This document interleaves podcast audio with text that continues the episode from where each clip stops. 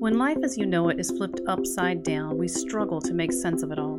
Why would a good God allow this to happen? Hi, I'm Sherry Pilkington, your host of Finding God in Our Pain.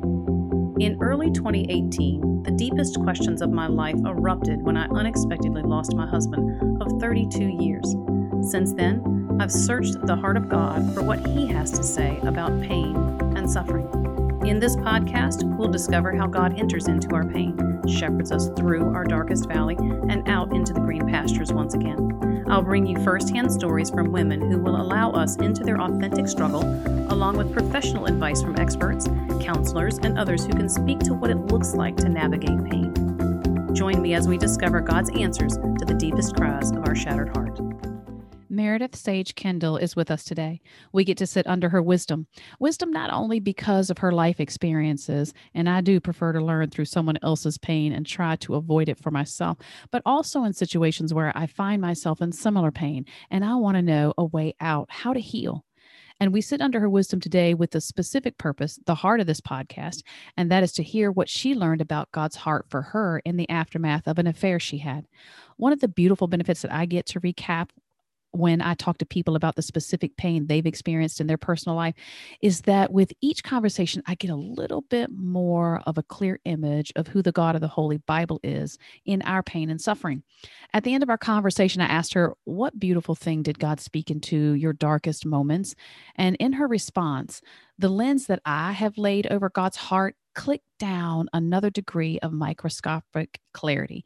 I was reminded that we are part of God's redemption plan. And here's what I mean by that God does not allow anything that He has not already planned to redeem, He never shows up empty handed. One of the ways that our pain is redeemed is to share our story, our testimony of God's goodness, even in the midst of our most traumatizing situations. To be transparent about our struggle and the pain that envelopes us, and yet be able to share how God showed up to heal us, is a deeply soothing medicine that encourages the hearts of others who are entering into that same pain and even those who have yet to heal from their personal trauma. When we reach out to encourage another heart, to let them know they're not alone, we're creating a connection and that's the heart of God in all things relationship. Let's get to it and hear how Meredith wants to encourage the heart of a woman who finds herself in a situation that has left her with guilt and shame. Meredith, thank you so much for being a guest here today because I know you have a heart for my listeners to learn the love of God. So thank you very much for being here. Thank you for having me. This particular conversation is about affairs. And uh, particularly from our perspective, is one of women who find themselves in affairs. Mm, what was life like for you before you find yourself in an affair? Well, it's funny that you asked that because mine came very early in our marriage. And knowing what I know now, um, it was totally a a learned behavior uh, for me. I grew up being told I was worthless. Mm. I grew up being told I would never amount to anything. Okay. So I took on that aspect of myself. I had to have a boyfriend every time I turned around. It didn't matter how you treated me, what you did. I needed a boyfriend. Just sit with me on the bus, just hold my hand, just whatever it was. Um, and tell me you love me. I don't care if you meant it, just tell me you love me. And so that behavior was my go-to behavior all through high school, all through, um, you know, up to finding my husband. The problem was, and I tell people all the time, I got married. Um, we were pregnant before we got married. And, you know, statistically, if you look at our marriage and everything, um, statistically, we should not be together. We should not have three beautiful children. We should not have all of this, but God. I always mm-hmm. tell people, but God. So, grew up in the 80s, where I grew up, very small town. There was nothing there. When we got married, I tell people all the time, um, we took the first job that was available, and we were uh, managing a motel that had probably the most outcasts in the world. I mean, we had biker gangs fighting, we had um, prostitutes every night. I mean, we lived behind bulletproof glass. Let me just tell you where I lived. Okay. I lived behind bulletproof glass and I'm pregnant. Oh. So you take this young girl who's going through life, letting life happen because I've never been taught anything else. Actually, I've been taught how to sabotage my goals. I've been right. I've been taught how to not follow through on things because that was never my go-to behavior. My go-to behavior was to sabotage it and quit it before. Okay. And so through that, um, and I guess I need to preface this. I'm not saying all this to make an excuse. I'm saying this because if I had known then. I could have had my guard up. Right. But it's one of those hindsight's 2020 kind of thing. The problem was is I still even after the affair, it was still almost a a go-to behavior because I still hadn't worked on me.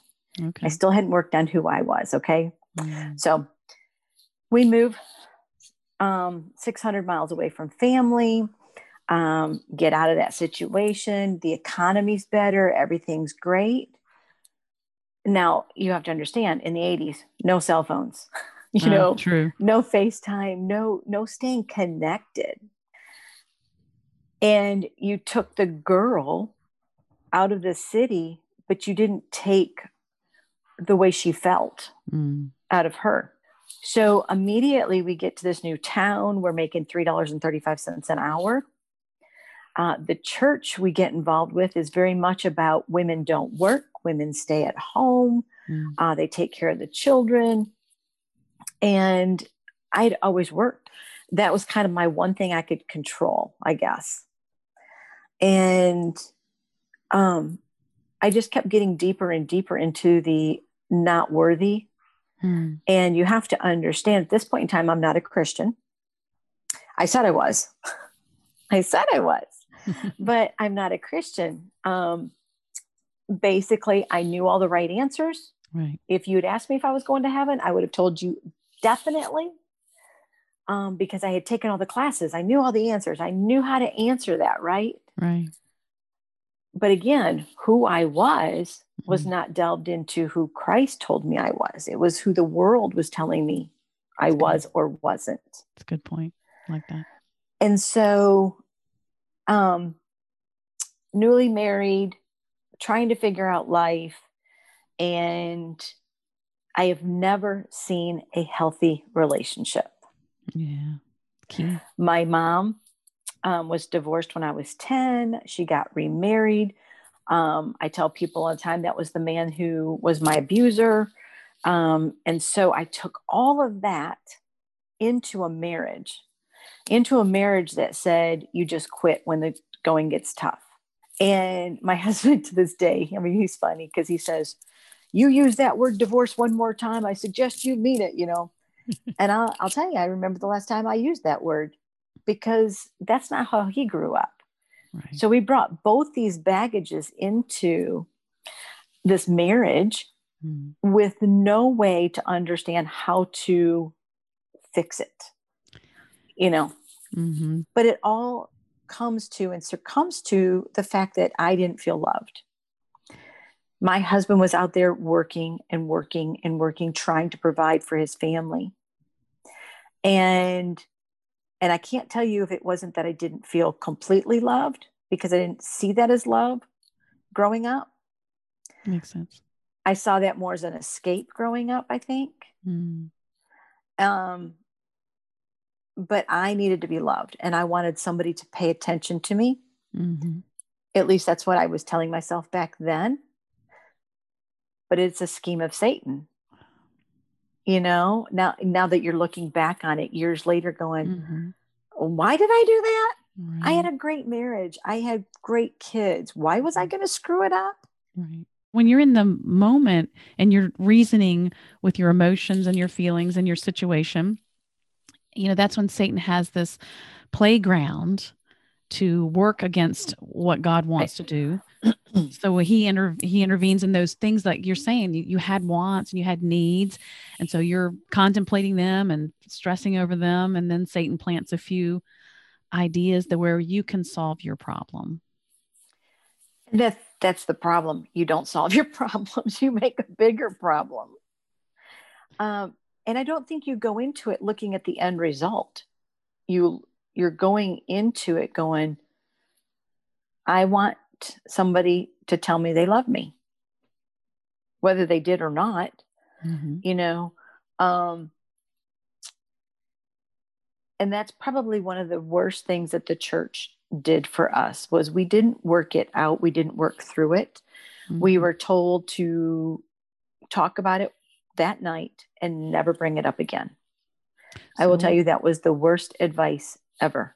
Really? Yeah because you've not really processed there's so much that goes along with that that right. you didn't get a chance to process that. No.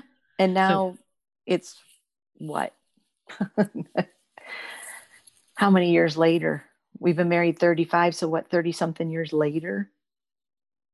And your mind just blocks it out. And and you just forget it or you maybe you say stuff here to change the way it maybe looked or something and if you don't work it out and if you don't get through it that right then and there mm. there's scars and my husband will tell you there's scars because he didn't get to ask questions. He didn't get to talk. He didn't get to, because the church said, talk about it tonight and never bring it up again. Mm-hmm. Yeah. So again, Satan can have a field day with it. And it's something that we have to be very careful with mm. because Satan can have a field day with it when we allow our foundation to be crumbled or broken or even a crack in it. Right. You know, and I wish I could say affairs, you can get over them and you can have a great marriage. But you also have to be very careful because when you think everything's great, Satan can bring and find that little bitty crack that you didn't close up mm. and create a new fault line. You bring an important foundational piece here because the church can fail us. They're human. They've got to deal with their human emotions just like we do. So it does sound like you're pointing back to looking to God as to who we are, to fill our needs, to discover our worth. Um, because when you went to your husband, told him you're taken to the pastor, he says, talk about it one time and do not say any more about it, but you're still not healed. Were you dealing with shame and guilt? Did you go to the Lord with, with those things? I wish I could say I went to the Lord right away. Mm. I carried that shame and guilt um, and it may not have been a shame and a guilt. It may have been, okay, I'm, I'm pardoned and I'm okay. Let's just, let's just do what he said and keep going, which is another, um, oh, just another mechanism of, of safety for yourself, putting that board up. Can't touch this, that compartmentalizing stuff. Right. And I don't think people realize um, that the Lord was there. I was very active in the church. The church doors were open, we were there. But for me to have that personal relationship, it was more about uh, knowing the right answers. It wasn't about finding that personal relationship, realizing that and starting to stand on the verses that He created me in His image, that I have a purpose on this earth. I need to find out what that purpose is um, and that everything I do needs to be renewed through his words, not through what the world says. And until you understand all that, people will throw verses at you. You know, you can do all things. And, you know, I planned this for good, blah, blah, blah. You know, Jeremiah 29 11, for I know the plans I have for you. I mean, everybody spouts those verses, but do you really know what they mean?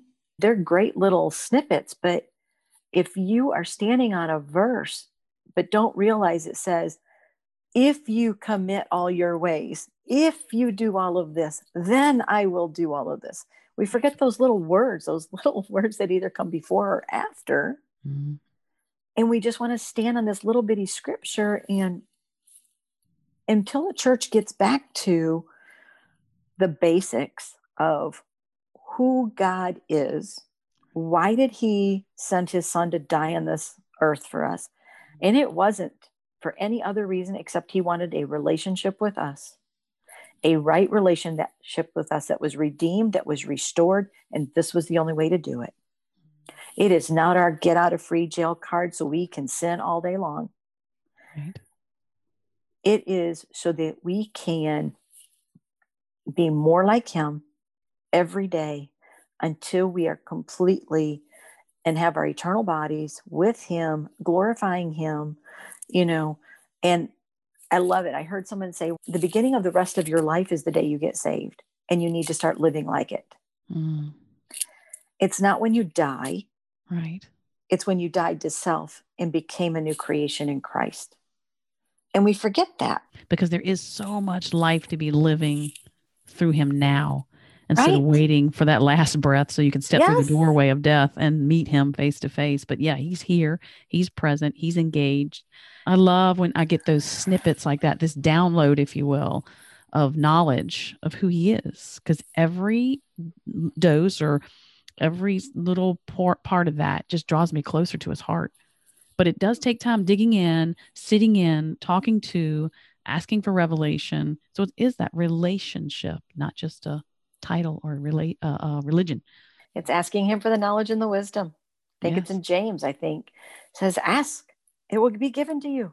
And pours it out generously. Isn't it interesting when you think about your family of origin sets the stage for everything that you, mm-hmm. the way that you look at life, the lens mm-hmm. that you use to look at life and to process life ahead of you. So that early stages of of family is very important and i don't think any of us have the perfect family. So that right there tells you that you need to start out with the lord young and early so that you can learn who you really are. So and start off with the lord young in the right way. The other thing that god has really been stressing on me in my older age now is the whole titus 2 passage. You know and i wrote the other day that I am real good at Titus 2ing somebody else, but not so much my children, my grown children who now have my grandchildren. And I have been convicted more and more recently that that Titus 2 is not just for the church, but it's even more mm. for women who have girls, who have daughters. Titus 2 is the whole thing about where the older women are supposed to mentor the younger women, okay. bringing them up in the way of the Lord and showing them. But I think so many times we forget that that first place starts at home, not mm-hmm. in the church, not on a Wednesday night, not on a Tuesday. It starts at home with your girls. Mm. And the same goes for the guys. But, right. you know, we always use it to get women to be mentors in the church. mm. Guess what, women? We need to mentor our own girls in the way of the Lord first. What were the self protection well, strategies you self, used? I think self protection can go negatively and positively because I think my self protection originally was um, I got to look out for me. And that's what got me into trouble then self protection after that is um, we started putting up some very clear boundaries. You know, social media today, I mean, like I tell people all the time, I am grateful social media was not around. It is scary how many relationships are not open books to each other. Mm. You know, even this morning, my um, my husband needed to cancel an appointment, but I have been um, I've been the one dealing with the client on my phone. And he picked up my phone, he knows my password, and immediately scrolled through the messages and immediately did that. Now, if all of a sudden you've got a tinge of, then you're doing something wrong. Right. But if it's a, hey, there's my phone, blah, blah, blah, right. then you're good. You know, we've got to set up those self protections, as in now, self protection is between you and your husband. Right self protections between you and your family. And it starts with a solid foundation in who God says you are and who God wants you to be while you're here on this earth. Like you said, don't wait until you take your last breath. You know, my husband says all the time, it is not a legalistic requirement, but an irresistible response. Mm. Say that again. It is not a legalistic requirement, it is an irresistible response to live your life daily, glorifying the Lord for no other reason than because He loves us. He sent His Son to die on the cross for us. And He has asked us if we want to be His children. And we said yes. That's all. In that yes, you find this filling up of love, irresistible love, that perfect love. And then we enter into relationships, conversations, our job, our workplace, meetings, and we enter in with an overflow of who He is. Therefore, we are not looking to anyone else to fill us up with what they have or what we think we need and we think they have. So that is just another reason to know Him now and to discover Him now. The grass is not always greener on the other side because it's on the septic field. Let me just tell you that. oh, well, that's good. But the that's thing good. is, it's the truth. Mm. You know, the world we live in is so visually stimulating. And the Bible, in its truest form, is on scrolls. not much visual, like, you know, Right. Yeah. not a lot of pictures.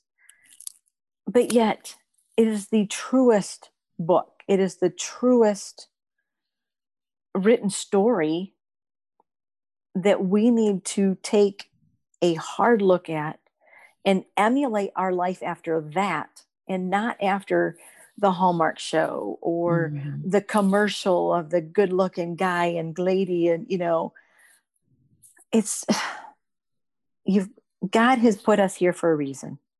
What is your purpose? Mm. And your purpose is not to continue to live in a cycle of self defeat.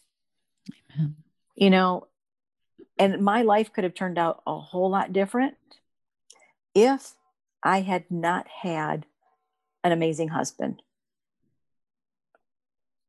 If I had not had an amazing husband who loved the Lord, and again, he will tell you he didn't become a Christian until in his 30s as well.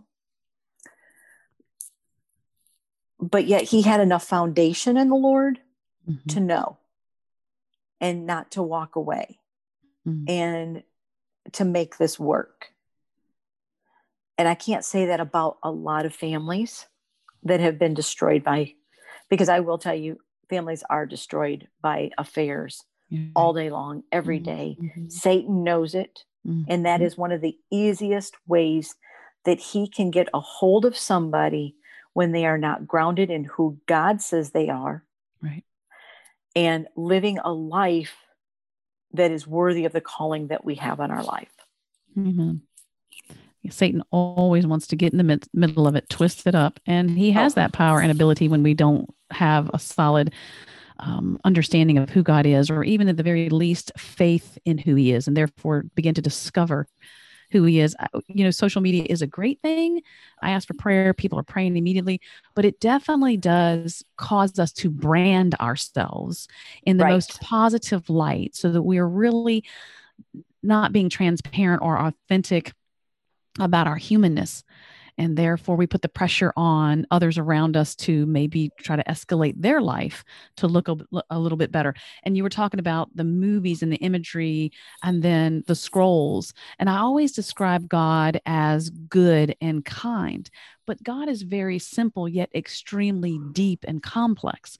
So, good and kind does describe him, but you cannot stop there. You can't look at him through only one lens of life, whether it's science or math or creation or whatever. You have to look at him through all of the facets that he embodies, and you will not get a fair understanding of who he is until you dig in. But I love that when you dig in with one question and you press him for that, he gives you revelation and then you grow in that. So he's not overwhelming. He's very kind, very gentlemanly. Like when the Lord speaks to you, what does he do? You hear a voice? Do you hear, um, do you have impressions? Do you get visions? How do you hear from the Lord? You know, it's funny that you say that. It's like sometimes it will just be a feeling, and it's just like, okay, this will not go away. And okay, let me dig into this. But I absolutely love how God, I will sit there and I'll be studying and I will look for the reference or I will look for the commentary or something like that. And before I know it, I'm in the Old Testament. And then I'll read a verse and it will have a but or a therefore at the beginning. So I already know, okay, let me go back and see what is really being talked about.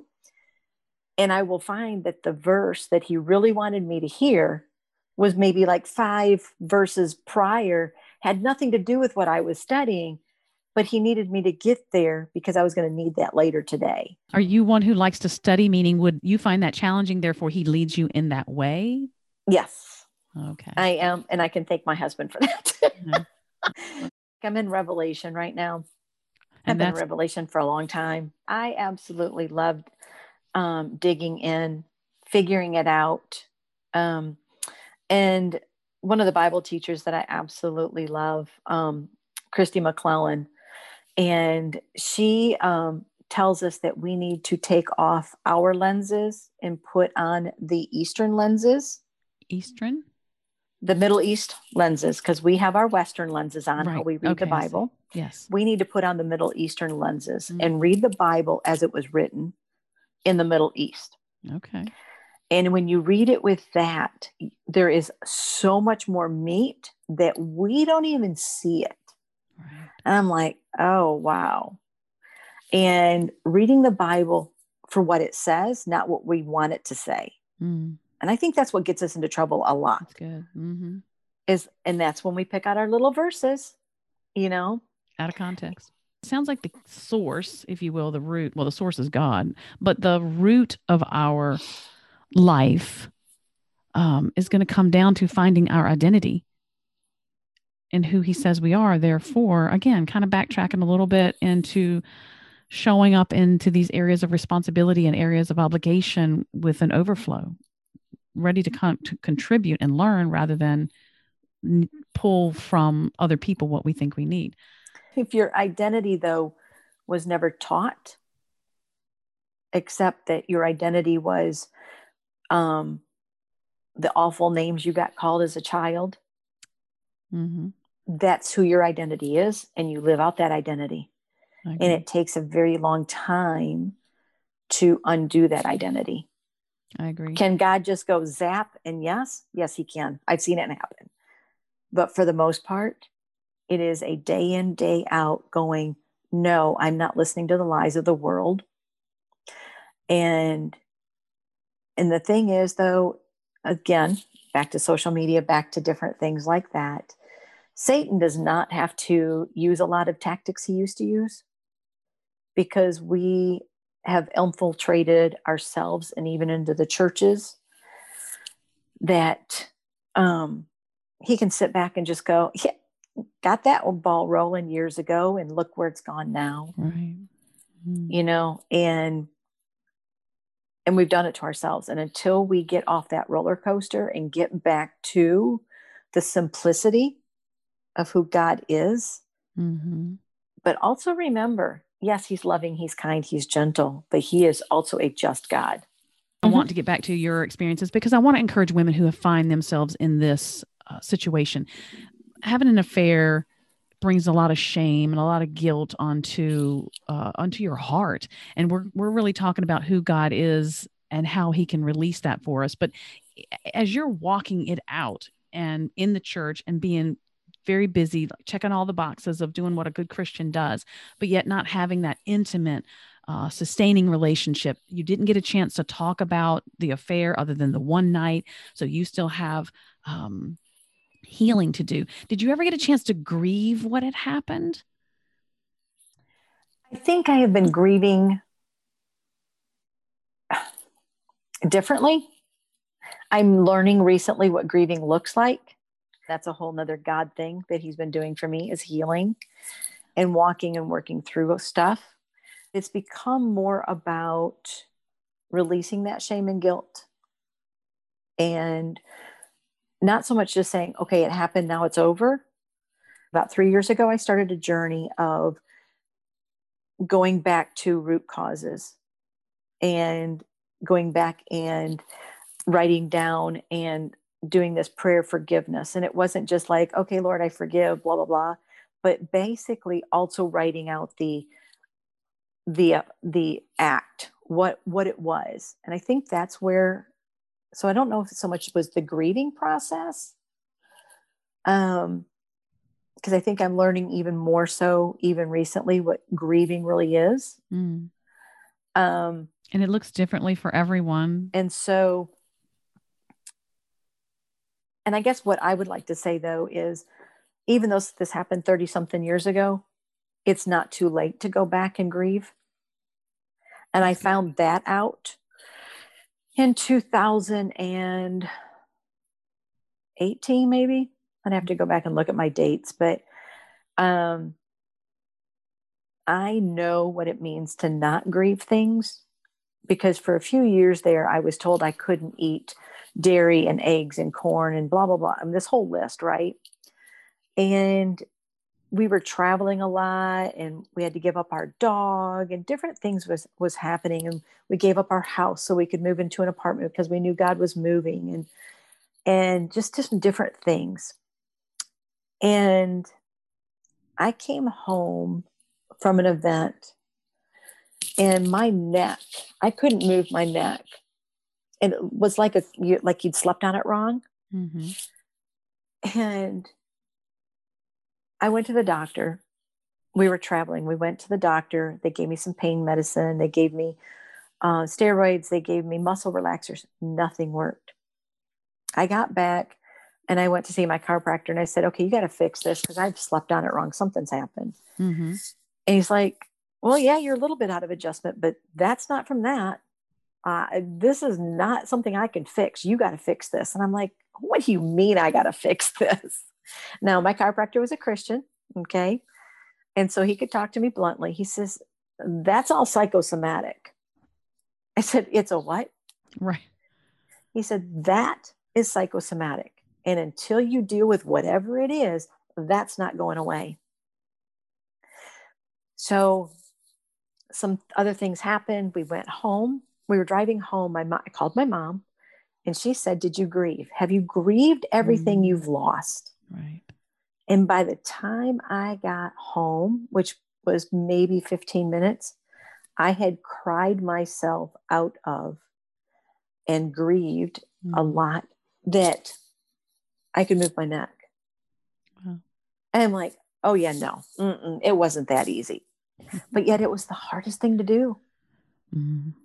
was to just release and say, God, I need you to take this. I don't know why. Mm-hmm. And I don't know why it's so hard to give him our shame and guilt. Why is it that's the thing that we go back and pick up at the cross every time? I'm with you. I can believe God forgave me, but why can't I forgive myself? It is the hardest thing to forgive ourselves. And that's one of the biggest things that we do in our classes is we teach people to um, forgive themselves. And when you and, say classes, you're talking about your ministry the 180 program, the curriculum that we wrote, the life recovery curriculum that we wrote. And we'll provide um, contact information for you to to have to understand what that is for our listeners. And so God's like, you do know that you teach on this every day, right? so when are you going to start? Right. You know, and I tell people there's a difference between self confidence and self esteem. Mm-hmm. The Latin word for esteem is estimare, and it means to rate yourself to rate. And so it's like, okay, self rate. Why do we not self rate ourselves? And I'm not talking narcissistic self rate. I'm talking, why do we allow our self confidence to be so high, but yet our inner, the way we feel, the way we rate ourselves on the inside to be mm. so low? And then we wonder why all of a sudden you look at people and you're like, they had the world. Why did they just commit suicide? Right. It's because we didn't rate ourselves even a tenth of our self confidence. So and a disconnect between the outside and the inside. Yep. And that's that that shame and that guilt. And we allow that shame and that guilt that we're a phony. That if they just knew how we really were on the inside. Right. Well, guess what? If you if you verbalize it, Satan can no longer hold it. Mm you know, and we allow our thoughts to keep us hostage so much. They paralyze us. And the scripture tells us to take it captive. But unfortunately, we allow the Satan to hold it hostage over us. Mm. And until we let go.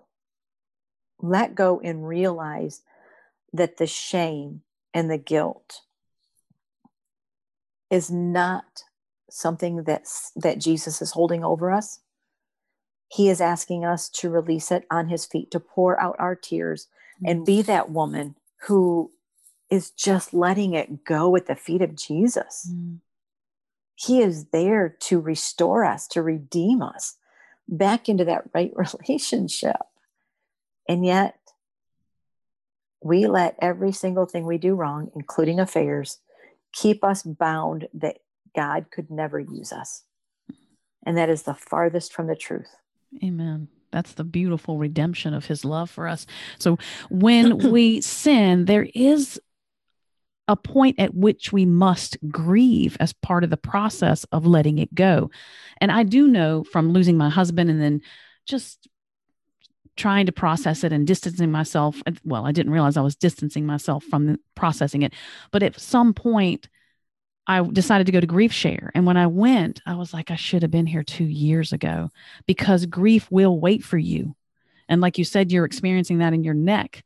Um, and it hadn't, you know, gone away, or at least the body is now trying to process this grief, and that's the way it manifests itself. But you come to this place of grieving, and that's released. I do believe that grieving does have that kind of power on your mind and on your body. And I don't think, and this is, I'm just speaking from my personal experience, is that we can really get to the healing part if we don't grieve. What is your thought on that as far as the importance of grieving?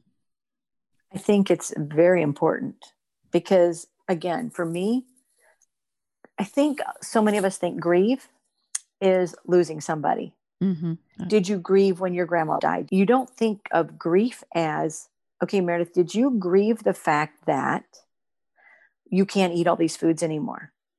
Did you grieve the fact that God just asked you to sell your house and move into an apartment?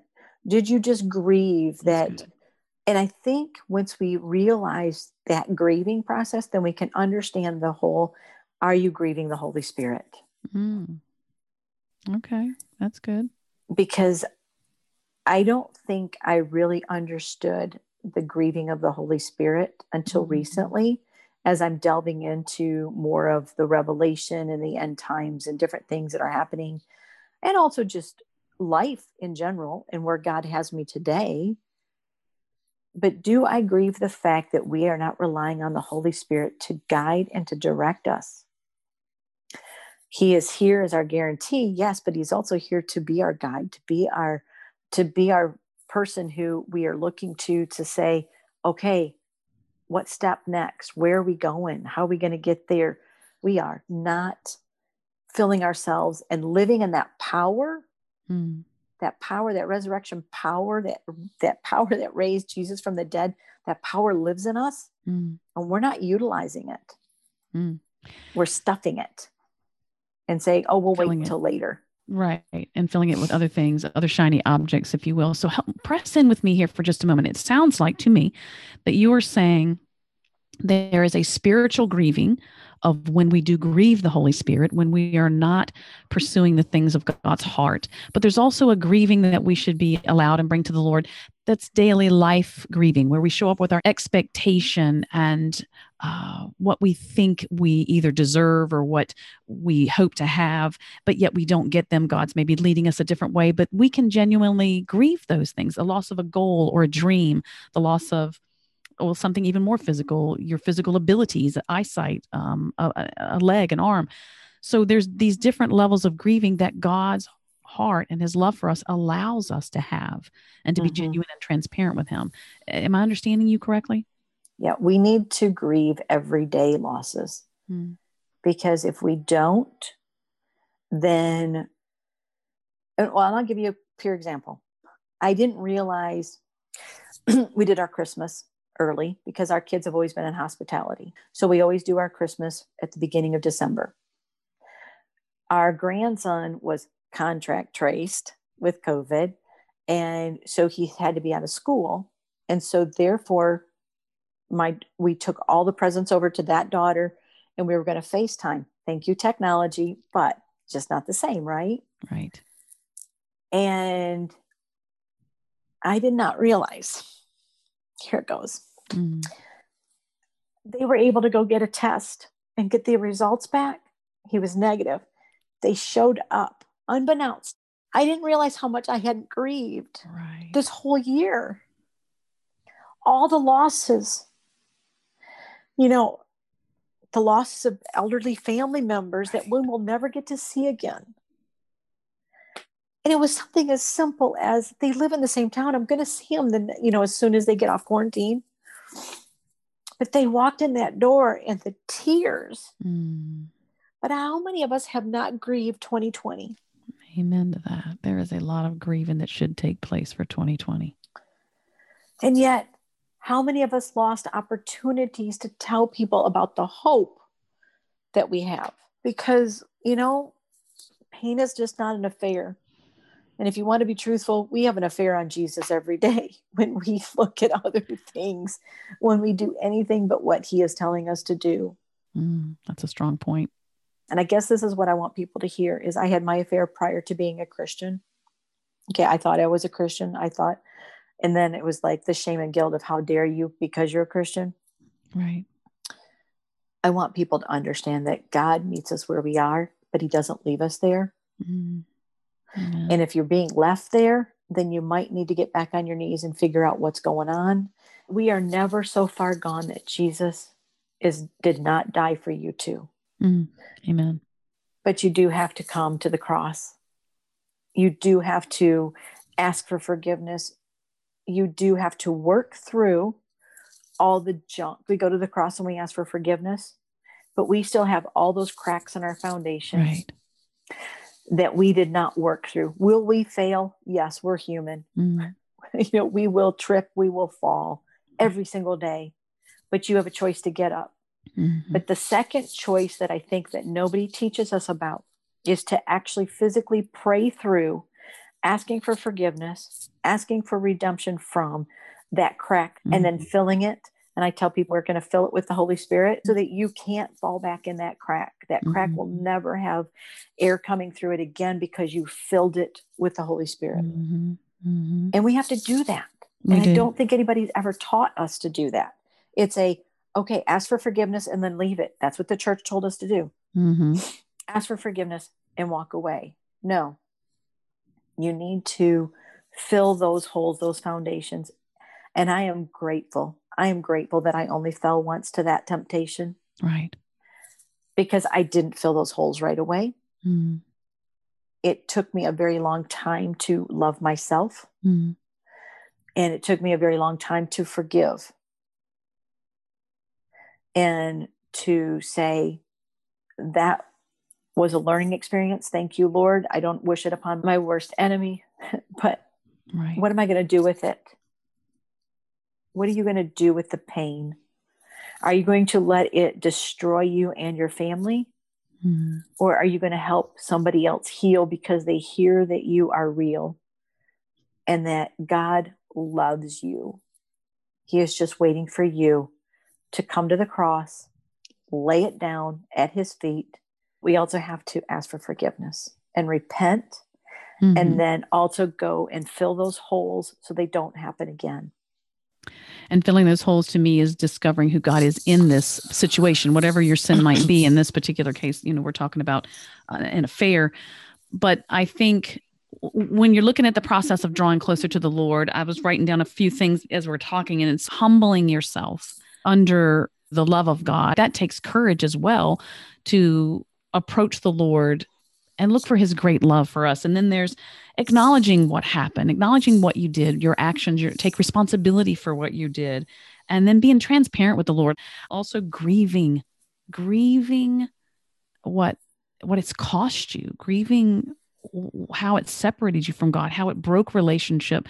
Because I do believe the fingerprints of Satan is that he destroys relationship. He comes in mm-hmm. and severs them, causes resentment and anything to destroy it. And then there's the forgiveness, not just believing that God forgives us, but we forgive ourselves. And again, I think it falls back on if I'm following our conversation correctly, it falls back on that humbling, acknowledging, being transparent, grieving, repenting, things like that. That it truly is a process to forgive. And I don't think that I really ever thought about it like that a process to arrive at forgiving myself.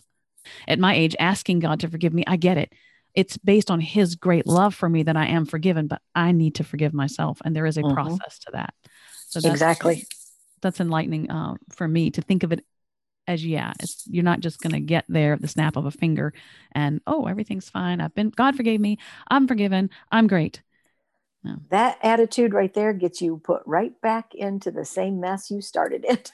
what sort of prayers were you saying what sort of scripture what got you through when it got hard on your heart like not hard as in your hardened your heart but like heavy painful You know, I guess for me at this point in time, I'm grateful I'm here to talk about it. Because at that point in time, not knowing the Lord as much as I, like I do now, I can't tell you there were prayers. I can't tell you there were things like that. It was more along lines of do what you always do Mm, and get through it, which was delve yourself into work, delve yourself into your family, delve yourself. So it was probably more action oriented. And if I look at it today, it's more of thank you, Jesus, for grace. mm, Thank you, Jesus, for mercy. Thank you, Jesus, that you spared my family.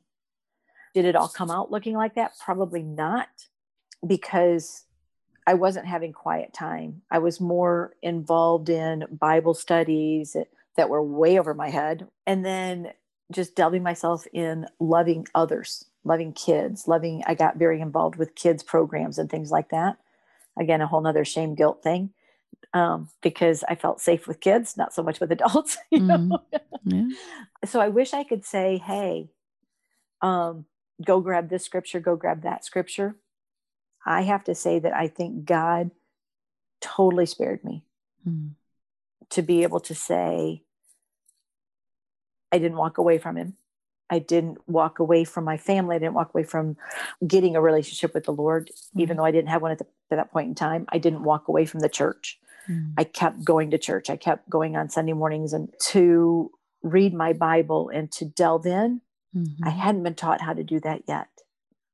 right So for me, in my situation, I am grateful because I could have had a completely different ending.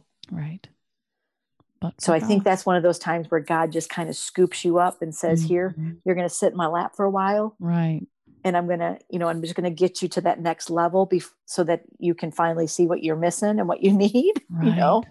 Because I really believe that it all could have ended completely different if God had not intervened. Mm. When did healing come? But you, you kind of already discussed, you know, your healing when you grieved. Healing came for you when you grieved and laid it at the feet of the Lord. Is that accurate? For me, I think healing has been a longer process and walking through it. And I think sometimes it gets bunched in with other things.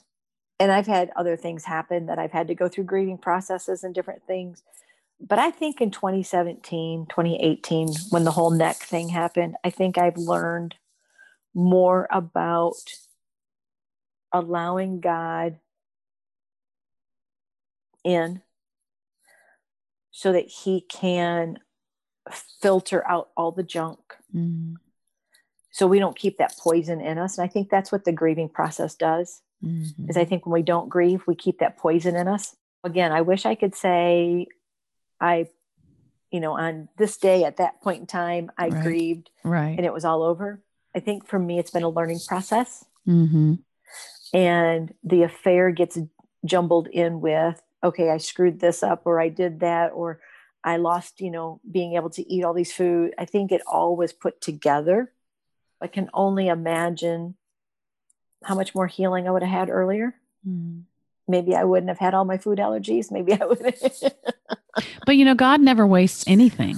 he Like does no matter how long we take to arrive at wherever He's leading us, it seems like whenever we get back on course with Him, He's like, "All right, let's go." And ne- He never misses a beat.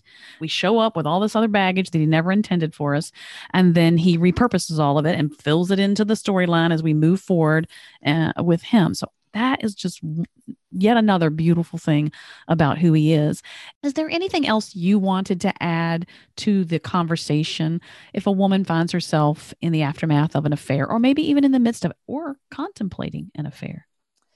I'd like uh, people to understand that affair does not mean a sexual relationship. Because I've got a feeling there's a lot of people out there having affairs right now through Facebook, through Instagram, through social media, through even work, you know, flirtations or whatever it is. If you are finding yourself longing to go to work to see so and so, or if you are, you know, the whole you've got mail thing kind of thing, if you are longing to get any of that interaction from anybody besides your spouse, you need to get help right now. Mm. You need to stop. You need to walk through something else. You need to figure this out because Satan will use it. And that tells me there's a deeper issue. If you're in the midst of an affair, it is never too late to stop. It is never too late to get out. And my biggest question is why? Why the affair? Why are you looking to somebody else? And if it's because there's an issue in the marriage, we need to work on that. If there's an issue with you and God, we definitely need to be working on that. There's always a why. There is always a why. You may not see it right away, but there is always a why. If you're coming out of it and have the aftermath and you don't have the the story of redemption like we do, that doesn't mean that God will not and does not already have something else planned for you. But remember to wait on the Lord for that answer because Satan will use it to get you into another relationship that will fail.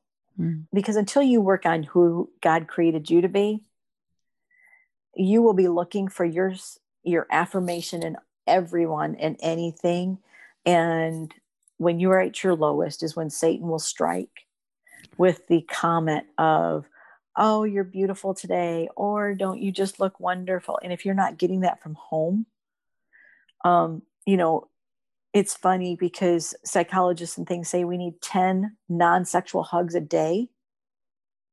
And that's just to outweigh one negative thing in our life. Mm. But how many of us, and today, isolation, aren't getting hugs? You're so right. And isolation is Satan's playground. It is. It very much is. There's just so much. There is so much, but there is hope. If your marriage did not come through on the other end, don't let that be the end all. And definitely, definitely don't get stuck in a cycle of this is all I'm worth. Mm-hmm. And I think that's where we don't stop to see that. We get caught on that roller coaster. I tell people all the time are you on the roller coaster of letting life happen or making life happen? And when we get into those negative cycles, we are letting life happen. And when we ask for forgiveness and we ask God what is his plan, then we make life happen. Mm. And and then there's another thing that's really strong out there, and it's the whole limerence thing. And that's a whole nother episode on itself. when what is you get that? into it's called limerence. Limerence is a state of mind which results from a romantic attraction to another person, typically includes obsessive thoughts or fantasies and a desire to form or maintain a relationship with the object of love and having one's feelings reciprocated. Hmm. Satan uses that to destroy marriages all day long because guess what? They're looking for something. Hmm. And if you're not grounded in who God says you are, and your marriage is not strong for some reason, mm-hmm. then all of a sudden that feeling, because we all want to be loved. Right. Yeah. We, we all want that relationship. We were built for relationships. If we weren't built mm-hmm. for relationships, God wouldn't have created Eve to go with Adam.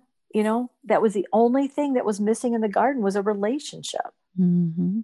When you were talking about Satan, it's the only thing he destroyed was the relationship. I think that God is the God of relationships. Yeah. Satan, that's going to be one of his main targets. It's just scary how much our emotions, when we are not grounded in the Lord and we are grounded in what the world says, Right. Creates and wreaks havoc on our lives. And mm-hmm. so until we find who we are in Christ, our mm-hmm. identity in Christ, mm-hmm. nothing will be right. The standard for the world changes, goes through what fads and trends and definitions of different things. but the good thing along the with God's good news is that he never changes. He's the same yesterday, today and tomorrow. What beautiful thing did the Lord say to you in your darkness? The one thing the Lord has said for me is it wasn't my story to keep. It's not my story to keep. If I can help one marriage be saved, it was worth it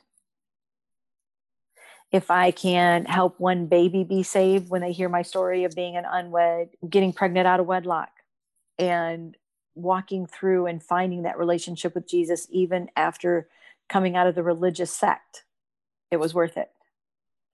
If I can help one young mom realize her children are precious gifts, it was worth it what we go through needs to be a testimony of God's goodness, his faithfulness.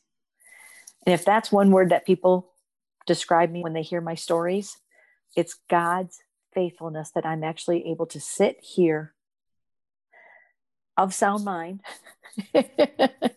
testifying how amazing God is, even when He allows us to wallow in our pain, our self pity, our destruction, because we think we know it best or we know how to do it better than he does.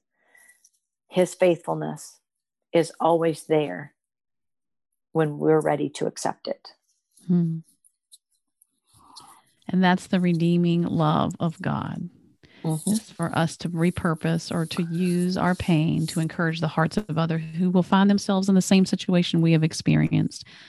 And I love that about him my listeners, have courage to look to God, not only for the definition of who you are, but for his great love for you. Have the courage to step into that embrace and begin to ask him those tough questions of your heart. Begin to press into him to find out what he has to say about your pain and suffering because he does care. He sees you, he cares, he loves you, and he wants to show you who he is with reference to what you're going through. I'll and I'll wrap up with this because this was precious to me when the Lord said to me uh, as I cried out to him about the death of my husband it was totally unexpected. And he said to me, "Sherry, I do not care what this world hands to you."